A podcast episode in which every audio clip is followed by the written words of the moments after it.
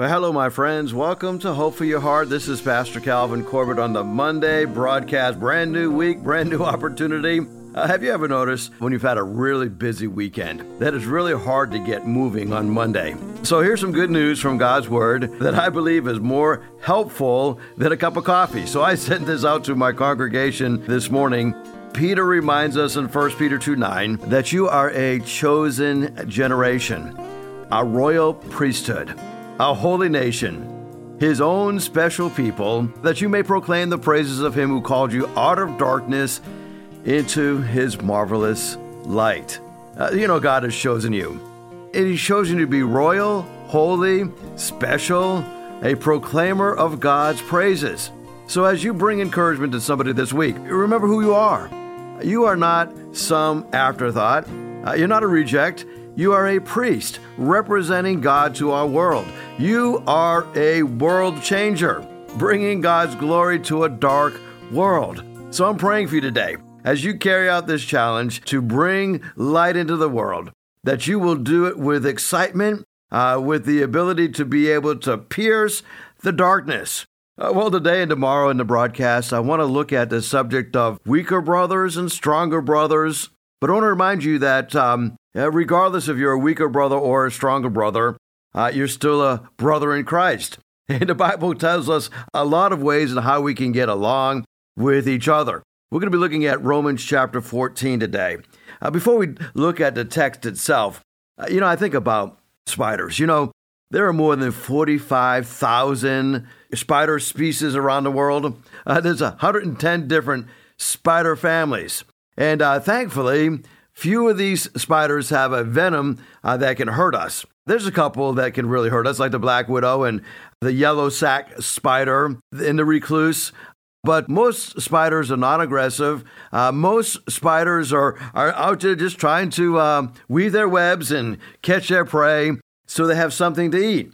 Uh, but you know that uh, spiders in their webs, uh, the spider silk web is thinner than a human hair but is five times stronger than steel of the same width. A spider silk rope, just two inches thick, is reportedly able to stop a Boeing 747 from taking off. And on its own, it could do very little, but bound together uh, with other strands in a rope, it has awesome strength. You know, spider webs sparkling in the sunlight can be a beautiful sight, uh, but these webs have some additional surprises. The strength to weight ratio of the material is remarkable. And spiders seem to be able to rig a web just about anywhere. Just at my screening porch on Saturday, I went and I cleaned out all the webs, uh, the spider webs. And wouldn't you know, by Sunday, a lot of them were back. Uh, those webs uh, these spiders created, uh, man, they are very industrious. you know, spiders have a sense of design. Some webs are extremely intricate. Most people assume that the design is purely functional, uh, but that's not always the case. You know, some spiders, particularly the larger spiders, are known to actively decorate their webs. Uh, they put extra silk design in their webs, and the reason they do this is for the beauty. It's not just a structural aspect of it, but for the beauty of it, because spiders know something about catching their prey.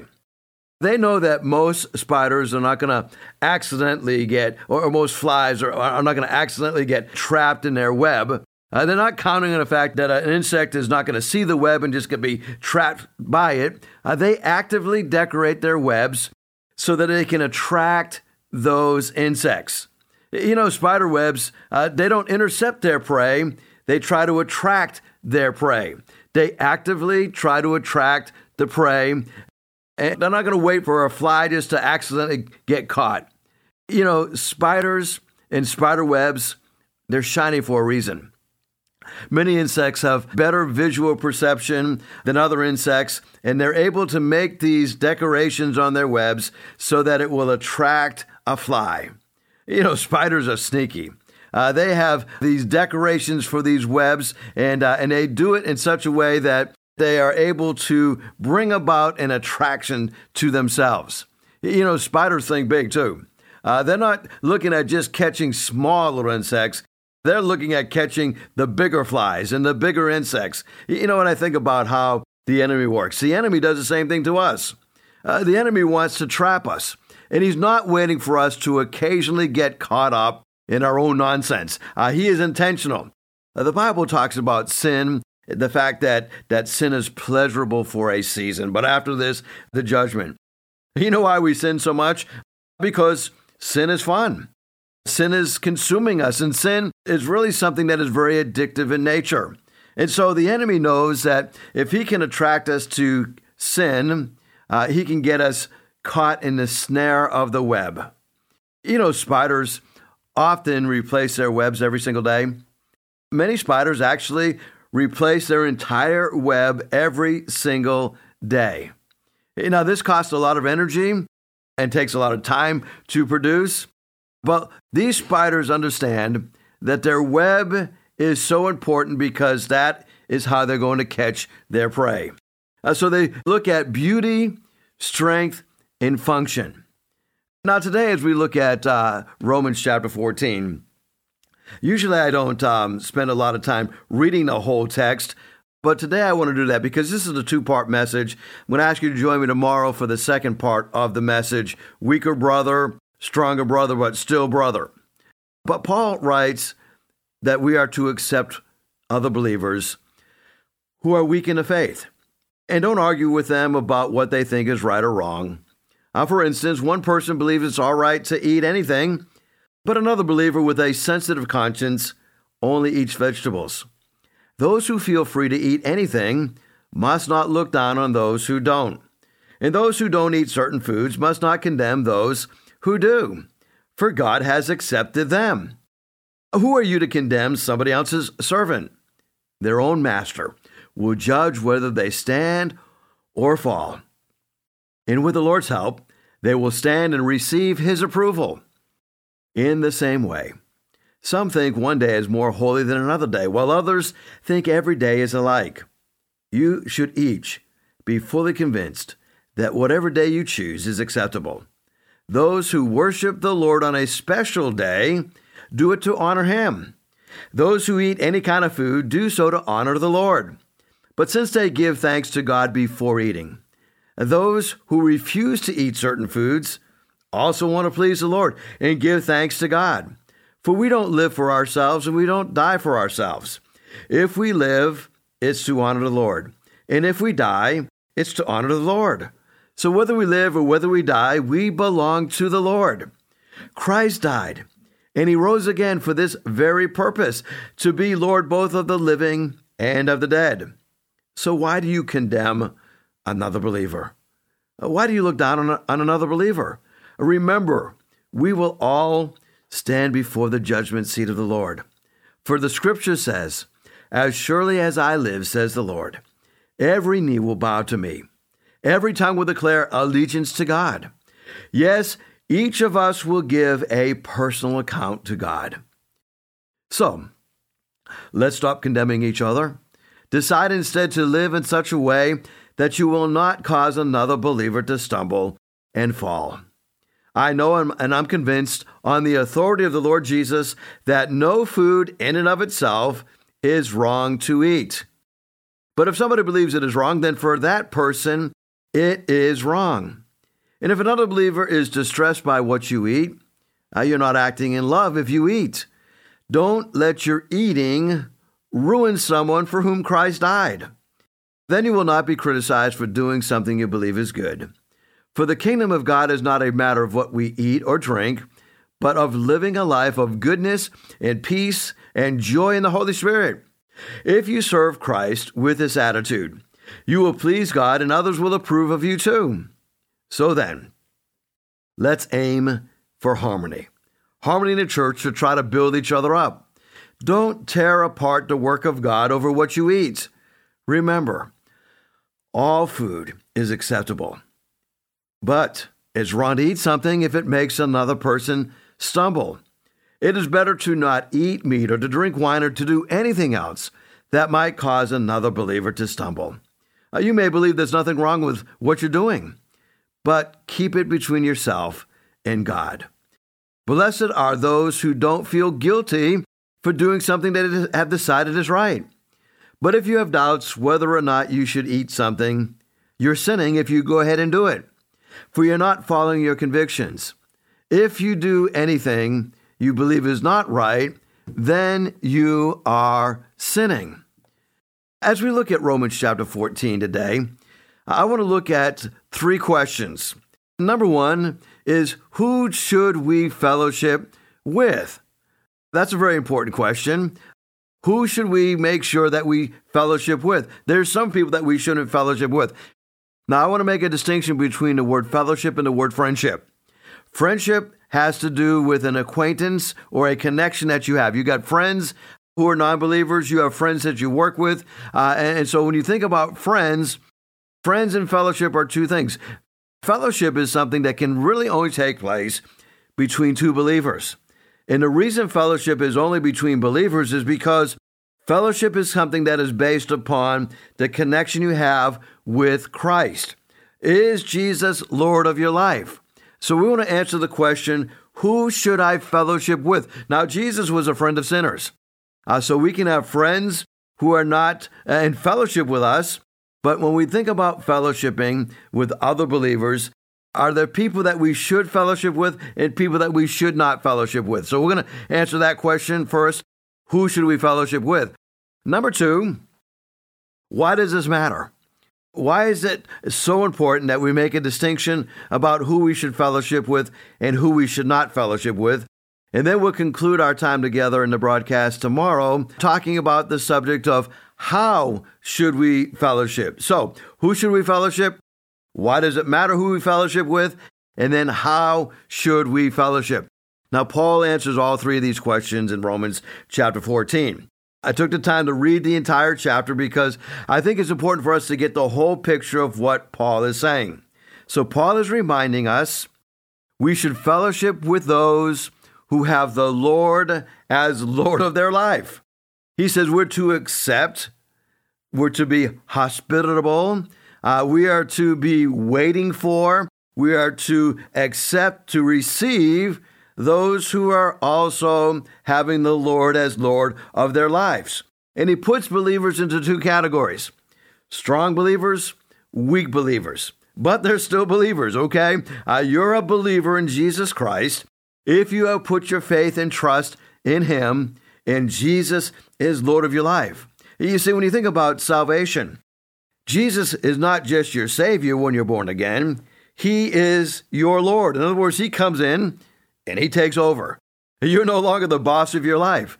Uh, you're no longer enslaved to sin. You are now enslaved to Christ. He is your master. He is the Lord of your life. And so that's the foundational issue when it comes to the matter of fellowship. Now, Paul makes a distinction here, and he says that um, eh, we're not to base fellowshipping on diet. It's not the diet that we choose to eat. And look what he says in verses 1 through 3 except the one who is weak in the faith without quarreling over disputable matters. And so Paul says now, uh, this matter of diet is a disputable matter. Now, there's other things that fit into this category, uh, but he says that diet fits into a disputable matter because one person, their faith allows them to eat anything, uh, but another, whose faith is weak, eats only vegetables. Now, Paul says something here uh, that almost seems backwards, right? We think that the person who's strong in the faith would be the one who only eats vegetables. But Paul says just the opposite. One who has strong faith realizes they can eat anything because their salvation is not based upon what they eat or what they do not eat. Verse number three The one who eats everything must not treat with contempt the one who does not. And the one who does not eat everything must not judge the one who does, for God has accepted them both. And I guess if God has accepted them both, then we can accept them both as well. Now, as we look at this subject uh, without quarreling over disputable matters, Paul here is getting into the subject with how we fellowship with one another. Our fellowship should not be based on quarreling over disputable matters.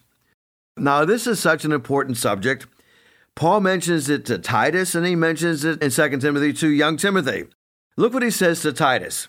Titus chapter 3 verses 9 and 10.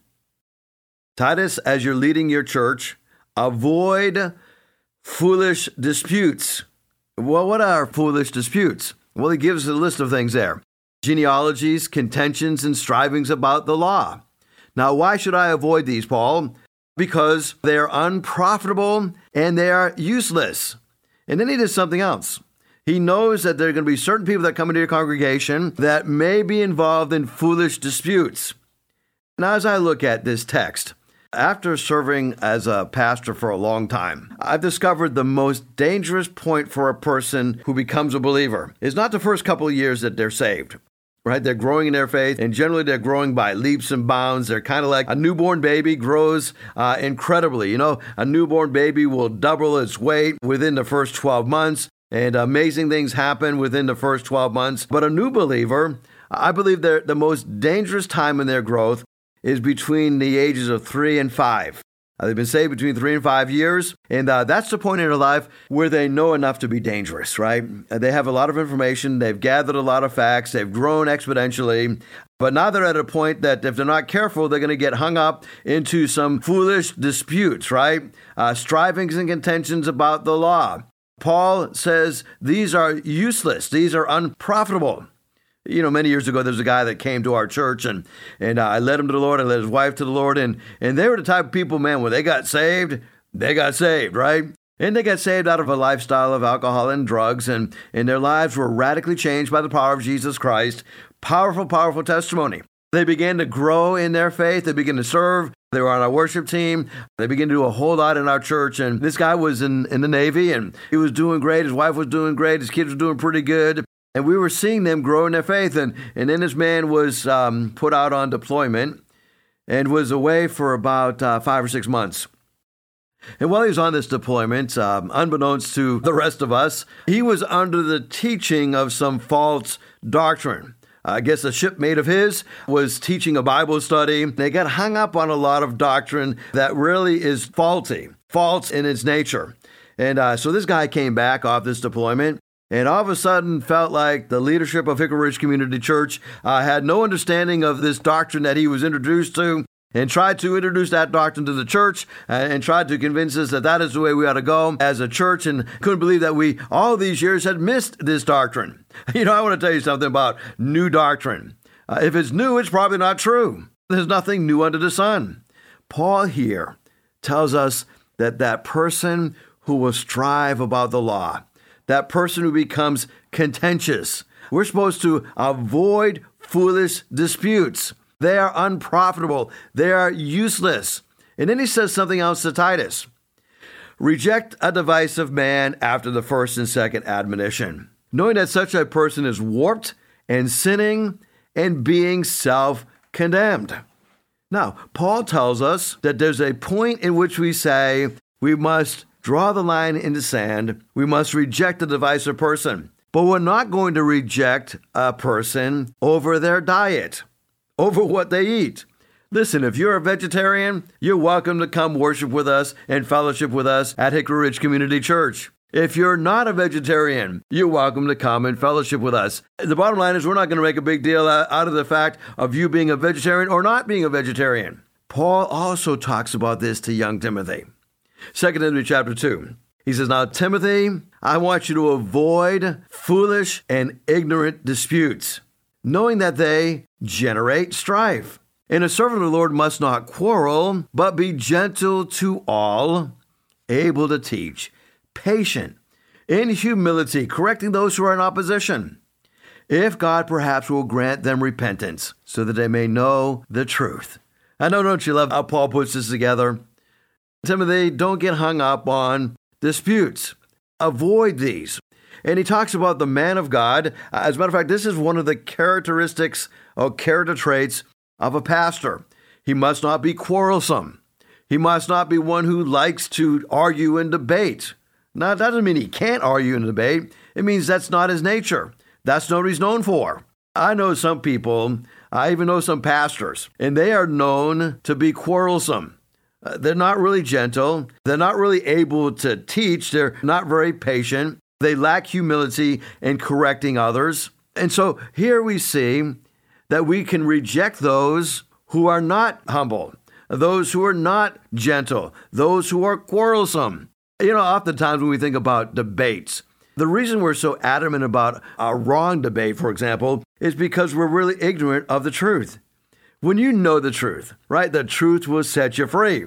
When you understand the foundation of the doctrines of our faith, you're not one that is easily going to get worked up because you know that the doctrine itself is a foundation that will settle the dispute. You can humbly deal with the issue. I guess it's kind of like if you're the strongest person on the playground, you're not worried about that 99 pound weakling. You're not worried about him at all, right? Uh, you don't have to go pick a fight with him. You don't have to go get in a debate with him. You don't have to go push his buttons to get him all worked up. You are secure in the fact that any moment of the day, uh, you can take him out. But you don't have to flex your muscles because you're very secure. You're very humble in the fact of who you are. And so God didn't say, I will save you if you give up meat. God didn't say, I'll save you if you don't give up meat.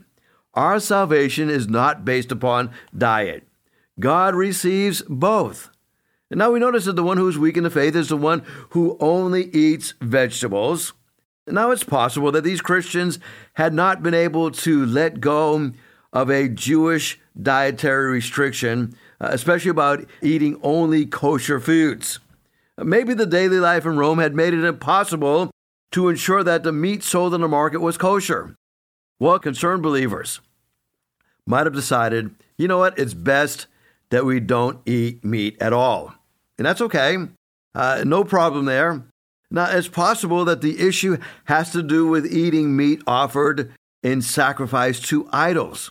Now, Paul talks about that in 1 Corinthians chapter 8 and also in 1 Corinthians chapter 10. He says some Christians uh, do not want to support idol worship by eating meat that may have been offered to an idol and then sold in the marketplace. You know, others perhaps may have uh, been concerned about associating with any demonic activity attached to the meat. Whatever the issue, Paul's statement about uh, weakness seems to indicate his view is that those believers do not yet have the strength of faith to be convinced that God's grace has freed them from any of the requirements of the law. You see, they could not, in good conscience, bring themselves to eat meat. Paul doesn't correct them in this passage. He instead says both sides of this issue is legitimate. Listen, today I want you to know that God's grace is sufficient for you. So Paul talks about diet. Paul also talks about the days, the days that we consider sacred. Uh, drop down to verses 5 and 6. One person considers one day more sacred than the other, another considers every day alike. Each of them should be fully convinced in his own mind. Whoever regards one day as special does so to the Lord. Whoever eats meat does so to the Lord, for they give thanks to God. And whoever abstains does so to the Lord and gives thanks to God. Now, it's most likely that Paul is thinking about the Jewish feast days and the Sabbath days. Elsewhere, Paul condemns Christians in Galatia for continuing to observe days and months and seasons and years. And the reason he does condemn them in that case is because they were trusting their religious rule keeping, keeping of the festivals and the feast days. They were trusting that instead of God's grace through faith in Christ. So please join me tomorrow as we look at this subject further, as we look at who should we fellowship with who should we not fellowship with? And then why does it matter that we even look into this subject? And then how can we fellowship and get along with each other? I want you to know you can get along with brothers and sisters in Christ. How pleasant it is, how sweet it is to get along with brothers and sisters in Christ. You know, just this weekend, uh, my church did an event where they reached out to the care providers who care for special needs adults or children. Uh, it was a great time of refreshment as they ministered to those parents and those those who have special needs children in their lives or special needs adults in their lives. That's what the fellowship is all about, encouraging one another. Well, I hope you join me tomorrow for part two of this matter of fellowship. who can I fellowship with? Uh, it doesn't matter if you're weak in the faith or strong in the faith. Uh, you can remember that we are brothers and sisters in Christ if Jesus is the Lord of our lives. Put Him first always, and you'll discover that you will enjoy the fellowship with one another. Well, thank you so much for joining me. Now, if I can pray for you, here's my phone number. Shoot me a text 252 267 2365. 252 267 2365. If you'd like to hear this broadcast again, you can have a free download at buzzsprout.com backslash 1890557, or you can listen on Amazon, Spotify, Google Podcast, and Apple Podcast. Hickory Ridge Community Church is located at 3320 Battlefield Boulevard South in Chesapeake, Virginia. Sunday service times are 9 a.m. and 10:30 a.m. We'd love for you to join us. For more information, go to hrcc7.org. And remember, no matter what you're going through, in Jesus Christ there is always hope for your heart.